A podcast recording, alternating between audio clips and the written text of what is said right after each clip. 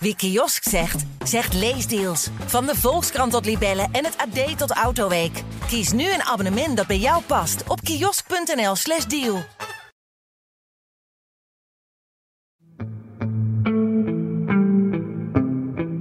Hallo, ik ben John Schorrel. Ik ben 25 jaar verslaggever van de Volkskrant. Ik voel me een echte krantenman, terwijl ik de zoon ben van een bierman die weer de zoon is van een bierman. Ik heb nooit een bierman willen worden. Een eigen zaak hebben, dat leek me helemaal niks. Maar nu heb ik wel een boek, Eigen Zaak. En daarin staan allemaal verhalen van ondernemers. Het is heel normaal om verhalen te maken over sporters, muzikanten, schrijvers, dichters, influencers en ze te vragen naar hun hoogte- en dieptepunten en alles wat daartussenin gebeurt. Maar ondernemers, mannen en vrouwen, daar wordt zelden een groot verhaal over gemaakt. Dat heeft ergens te maken met dat meeste mensen of, of journalisten denken dat ze geen verhaal te vertellen hebben. Zelf zag ik de ondernemer ook niet als iemand die over de hinderbaan van het leven banjert. Het leken types zonder diepgang, bezig met de dag van morgen. Wat een merkwaardig vooroordeel is. Want het klopt natuurlijk niet. Ze zijn net zo interessant als al die andere categorieën. Zelf zijn ze natuurlijk ook niet geneigd om te praten. Nee, het is schouders eronder en doorgaan. En met verslaggevers praten zien ze als een uitdaging. Voorlichters raden het af. En zeker als ze horen dat je van de Volkskrant bent. Ze vinden Volkskrant vaak een linkse krant, niet vriendelijk voor ondernemers. Want wij schrijven natuurlijk ook stukken over ondernemers die fraude plegen en allerhande misstanden. Ik heb ondernemers echt moeten overtuigen dat ik gewoon kwam om op te schrijven wat ik zag. En niet met het vooringenomen idee om iemand af te branden of een heel negatief verhaal te maken. Ik ging dus met meer dan 20 ondernemers op avontuur. Deed er een jaar of vijf over en ben de wereld rondgereisd. Ik sprak met de vibratorvorst van Easy Toys, de kattenkrabbaalkoning uit Schijndel, de dichtende lumpia-verkoper uit Dordrecht en de man die de lustpil voor vrouwen dacht te kunnen maken. Maar mijn allereerste ondernemersverhaal begint dicht bij huis, bij mijn eigen vader en familie, de biermannen. Ergens moet bij mij de fascinatie voor verhalen vertellen namelijk daar zijn ontstaan, in de zaak van mijn vader. Maar dat begreep ik pas toen ik in Amerika was, bij mijn grote held, Kate Lees. Dus dit is mijn stuk. Met een eigen zaak zit je nooit om sterke verhalen verlegen. Ingesproken door Oscar Ziegelaar.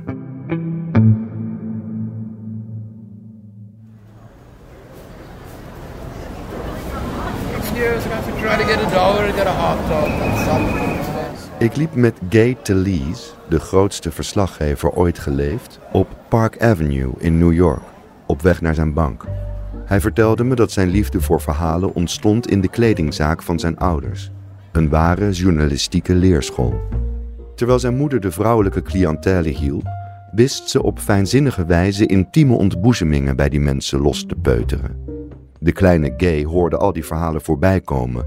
De liefdes, de nachtmerries, het grote en het kleine in de zaak van zijn ouders, Italiaans-Amerikaanse kleermakers uit New Jersey.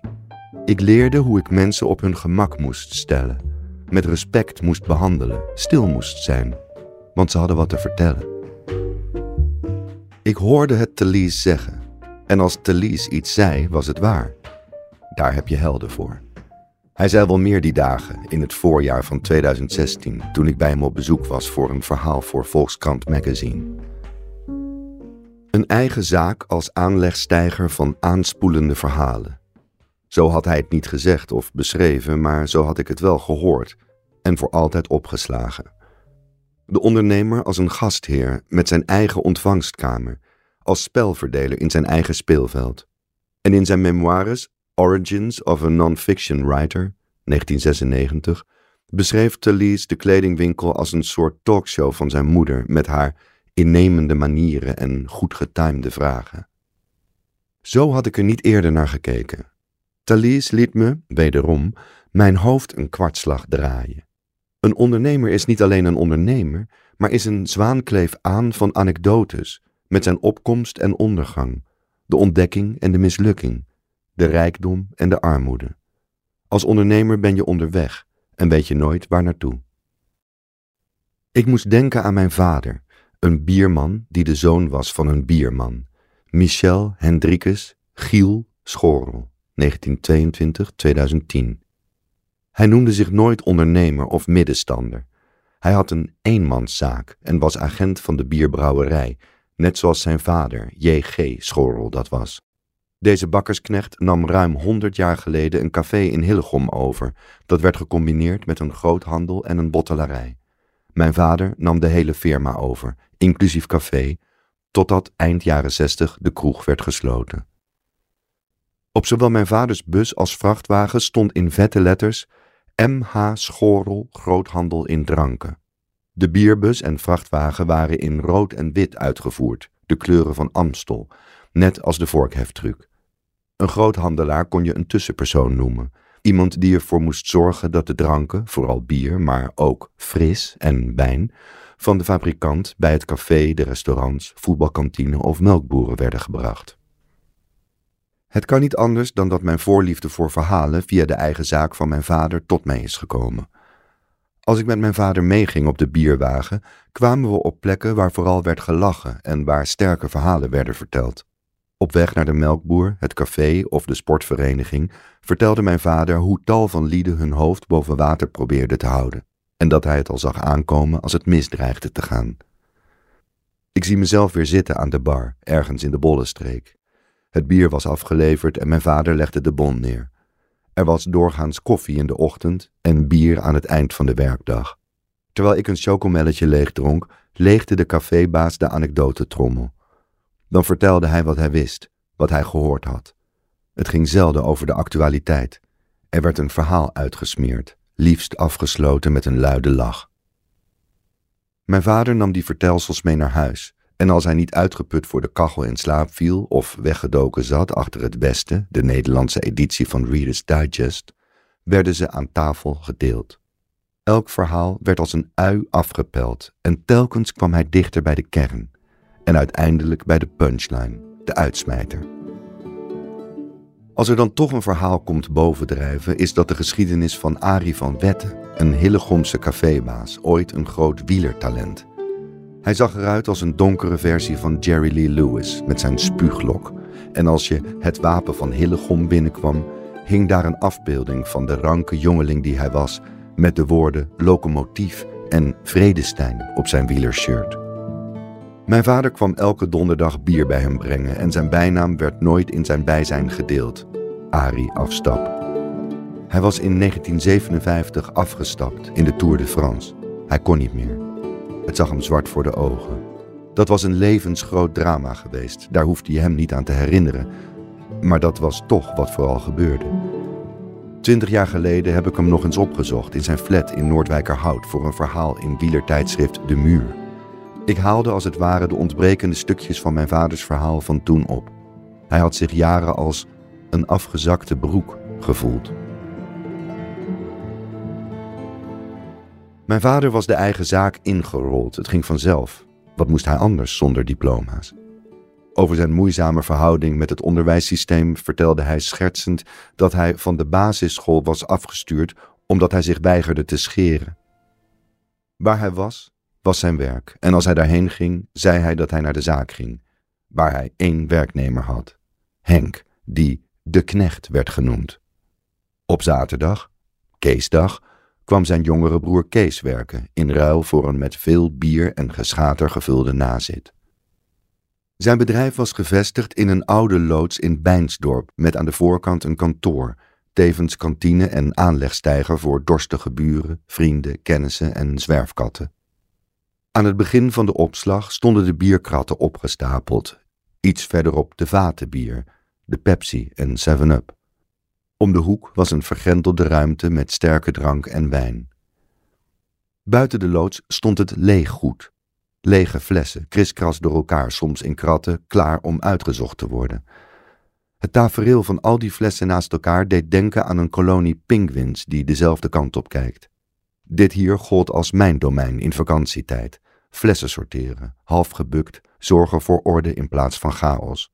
Ik was een toegewijd flessenuitzoeker, over een loon werd niet gecommuniceerd. Ik kreeg zo nu en dan een briefje van vijf gulden in mijn handen geduwd.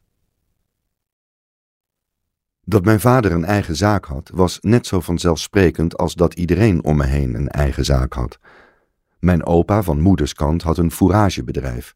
Hij reed stro en oud papier en mijn ooms en later mijn neven kwamen in dit bedrijf in de Haarlemmermeerpolder terecht. Al mijn andere ooms en tantes hadden ook een eigen zaak, dan wel als rozenkweker, bakker of elektromonteur. Vaders van vriendjes of vriendinnetjes hadden een transportbedrijf, slagerij, boerderij, bollenbedrijf, cementbedrijf, drukkerij, tuinderij of administratiekantoor. Ik kende eigenlijk niemand die in loondienst werkte. Werken betekende te alle tijden dat je voor jezelf werkte. Handen uit de mouwen, hard werken. Het gedoe dat daarbij hoorde maakte deel uit van de sociale folklore.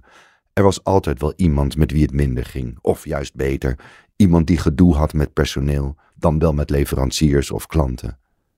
Voordat je ging vallen, stond je al op. Het was een grote worsteling om een eigen zaak te hebben, dat lag voor de hand. Er waren lange worstelingen, korte worstelingen, permanente worstelingen en worstelingen van voorbijgaande aard. Maar de worsteling werd nooit als zodanig benoemd. Het zat standaard in het eigen zaakpakket. Waar je staat, is je worstelpunt. Van daaruit worstel je richting de goede of de slechte kant. Voor een goed verhaal maakt het niet uit, als je als ondernemer maar beweegt op het podium voor aanspoelende verhalen.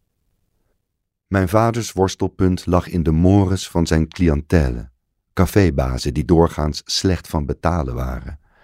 Mijn vader lag nachtenlang te draaien in zijn bed, hij worstelde zich een slag in de ronde. Hij tikte in zijn kantoortje met twee vingers op een typemachine het bonnetje uit. En deze orderbrief werd met tal van onleesbare krabbels achtergelaten bij de klant. Er moest worden betaald, dat lag voor de hand. Ik kan me de overdracht van waardepapier matig herinneren. Dat gebeurde veelal in het kantoor, zo rond biertijd. Ik zag mijn vader thuis aan tafel wel geld tellen dat hij uit een metalen geldkistje haalde. Dat geld werd in een kleine jute zak gedaan en afgeleverd bij de bank. Het geld stonk, al was de geur niet gelijk thuis te brengen. Het was papier dat veelvuldig van eigenaar was gewisseld in kroegen en kantines. Ik ben als zoon van een bierman niet mijn vaders opvolger geworden. Zijn wijze raad, ga maar studeren jongen, dat is beter dan achter een steekkarretje lopen, heb ik ter harte genomen. Hij noemde zijn eigen werkzaamheden oneerbiedig dom werk, dat gesjouw met kratjes. Ik heb de zaak niet overgenomen. Ik voelde de aandrang niet, zag er de rock'n'roll niet van in. Elke week hetzelfde saaie, stompzinnige liedje. Op maandag vaten bier bij de grote cafés, op dinsdag melkboeren in de polder, woensdag de bollenstreek in, donderdag, et cetera, et cetera. Wat ik wel wilde, wist ik ook niet, maar dat wilde ik niet. Ik wilde vooral niet iemand worden die op een dag dacht: hoe ben ik hier terechtgekomen? Dit heb ik toch nooit gewild? Wat doe ik hier? Zoals in het nummer van Talking Heads, Once in a Lifetime. And you may ask yourself: well, how did I get here? Er waren familieleden en kennissen van mijn ouders die mij bij elke verjaardag met een priemende vinger en een dubbele tong een schuldgevoel probeerden aan te praten. Heeft je vader daarom zo hard gewerkt en dan laat je hem nu barsten? Meestal werd deze reprimande gekoppeld aan hun conclusie dat ik wel een rooie moest zijn. Een politiek afvallige in de familielijn van hardwerkende mensen. Wat was ik voor zoon dat ik geen bierman werd? Een van de ooms kreeg een keer vanwege zijn eeuwige gezeik de inhoud van mijn glas bier over zich uitgestort. Een zomer lang was ik ervan overtuigd dat ik de zaak ging overnemen. Ik had me erbij neergelegd. Wat wisten de talking heads nou van het leven? How did I get here? Niet zeuren, werken. Wie was ik dat ik mijn lot kon ontlopen? Ik voelde echte betrokkenheid, dacht ik. Handen uit de mouwen, dit was wie ik ben. Een bierman, next generation alsof er niets te worstelen viel. De toekomst was nu echt begonnen. Na twee weken had ik het wel gezien en mijn vader ook. Het was niks voor mij en het was niks voor hem dat ik daar rondscharrelde. Je zou kunnen zeggen, het zat nooit in me en het ging er ook niet in komen.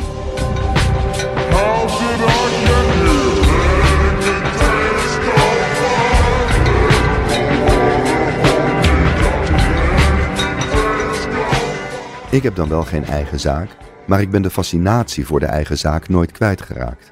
In de loop der jaren greep ik elke gelegenheid als verslaggever aan om iemand te portretteren met een eigen zaak, in alle formaten, met ongekend succes en onpeilbare mislukking, als bedenker of verkwister, als verlichter of oplichter. De eigen zaak voelt als het transportmiddel van de menselijke worsteling. De opkomst, ondergang, mislukking, succes, liefde, misdaad, oplichting en onmetelijke rijkdom. De Belgische schrijver Willem Elschot koos het zakenleven niet voor niets als literaire arena. Het gebeurde voor zijn ogen. Hij had in het echt zijn eigen reclamebureau. Niet alleen kaas, maar ook de romans Lijmen het Been en Het Tankschip betreffen handelspraktijken. Uit Lijmen het Been. Een serieuze zaak moet kleven als een pleister, zuigen als een vampier en haar tent niet om de vijf of tien jaar elders gaan opslaan. Het wonderlijke is dat ondernemers het vaak niet zo direct ervaren, die worsteling. Reflecteren en terugkijken op hoe ze zover zijn gekomen is niet iets wat tot de dagelijkse rituelen behoort. Ik vroeg eens aan een ondernemer tijdens een diner tussen voor- en hoofdgerecht in of er sprake is geweest van een keerpunt in zijn loopbaan, of om met de Amerikaanse auteur Malcolm Gladwell te spreken, was er een ommekeer. Was er een moment in zijn leven dat hij in de gaten had dat vanaf nu de miljoenen zouden binnenstromen? Had hij iets speciaals gedaan? Hoe zag die dag eruit? Hij keek me aan en keek weer weg, de blik op de wijnkaart. Zijn vrouw leek de vraag te begrijpen of wist in ieder geval zijn aandacht opnieuw vast te houden. Ik kreeg geen antwoord. De ober wel. De ondernemer wist welke rode wijn zijn vleesgerecht verdiende. Hart voor weinig, nooit chagrijnig, ebt een andere ondernemende vriend van me terwijl hij voor zaken in China is. Hij ebt dezelfde mededeling als hij in Zuid-Limburg is voor zijn bedrijf, of in Italië, of weer thuis op de bank. Je bent onderweg, zo lijkt het, en dan ben je weer terug, en is de zaak afgedaan. Het gaat goed, behalve als het slecht gaat. Was mijn vader dan een echte ondernemer, uit een geslacht van ondernemende biermannen? In alle uithoeken van mijn geheugen zoek ik een antwoord. Het schiet niet op. Ik moet een getuige hebben, net als in het gedicht uit Beknopte opsporingsleer 1964 van de Rotterdamse dichter C.B. Vaandrager. Verwijder nieuwsgierige, houd getuigen bij de hand. Ik ben op bezoek bij de laatste neef van jouw vader, zo noemt Toon Schorrel 93 zich. Hij woont met zijn Marianne, 92, in de bossen van Oosterbeek. Ondanks de hoge leeftijd zit het nog helemaal goed in de bovenkamer. Hij is een hartstochtelijk verhalenverteller. Ome Toon is de enige van het geslacht Schorrel die twee generaties biermannen, mijn vader en zijn vader, in full swing heeft meegemaakt. Dertig jaar was hij directeur van de Rabobank in Nieuwveen, maar hij noemde zich bankwerker. Het liefst kwam hij zelf bij de boeren en tuinders over de vloer, vooral om ze eens goed in de ogen te kijken. Hij herkende als het moest geblinddoekt de goede en de slechte ondernemers. Het is een helder beeld dat Toon schetst. Mijn opa Jan Schorel achter de toog van het café in een keurig gesteven wit overhemd met bretels om. De klanten werden vermaakt met sterke verhalen terwijl hij de glazen droogde. Van heinde en verre kwamen ze volgens Toon naar het café om naar de vertelsels van Jan Schorel te luisteren, een legende in zijn tijd. Het café was zijn toneel, daar reeg hij de grappen en grollen aaneen. Zo'n podiumdier was Giel niet, gaat Toon verder. Hij was niet iemand die alle aandacht wilde hebben. Hij moest niks hebben van kletspraatjes. Geestig en eigenzinnig, dat was hij wel. Hij durft wel te zeggen dat er van jouw vader geen tweede was. Ik kijk ome Toon ontroerd aan, niet alleen vanwege zijn liefdevolle analyse, maar omdat de fysieke gelijkenis met mijn vader me overrompelt. Het is even alsof ik weer met hem aan tafel zit, met zijn laaghangende schouders, die neus en de blik alsof er stevast een grap op komst is. In de tussentijd heeft Toon de nodige papieren en oude foto's verzameld en op tafel uitgestald. Grasduinend loopt hij de familiestamboom langs van een ongehuwde vrouw die een kind verwekte met NN, een onbekende grootheid, naar een vrome koster, naar bankdirecteuren, onderwijzers en natuurlijk biermannen. Een geslacht van geharde zakenlieden valt er niet in te ontdekken, van sociaal betrokken types des te meer. Jan Schorrel had van allen nog het meeste ondernemersbloed, Op zijn hoogtepunt was hij eigenaar van drie cafés die hij ook weer verkocht. Zijn neef Giel, mijn vader, deed het op zijn eigen manier. Hardwerkend, zachtaardig, nooit ten koste van alles, een geweldige kerel. Met een glas bier binnen handbereik. Toen de eigen zaak werd opgedoekt in 1991, eindigde het biermannengeslacht Schorrel. Mijn vader hield ermee op en ik was inmiddels verslaggever bij een regionale krant. Op die prangende vraag van Talking Heads, and you may ask yourself, well, how did I get here? Kon ik nu in ieder geval antwoorden waar ik terecht was gekomen. Bij de krant. Toen ik er eenmaal was, stond het vast. Voor mijn vader was op het eind van zijn loopbaan ook een plek ingeruimd in de krant. In een huis-aan-huiskrant als geïnterviewde. De Hillegommer pakte in 1991 uit met een ruim bemeten afscheidsinterview, compleet met foto. Op de vraag hoe hij na een bestaan als bierman nu zijn dagen ging vullen, antwoordde hij dat hij plannen had om te gaan parachutespringen. Wat moest hij lachen dat zoiets gewoon stond afgedrukt.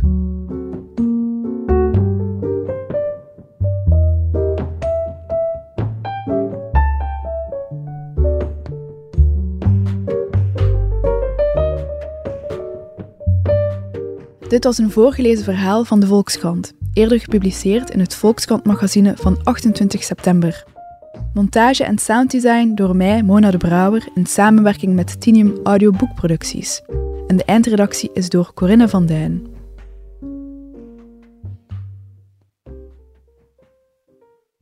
Wie kiosk zegt, zegt leesdeals. Van de Volkskrant tot Libellen en het AD tot Autoweek. Kies nu een abonnement dat bij jou past op kiosk.nl/slash deal.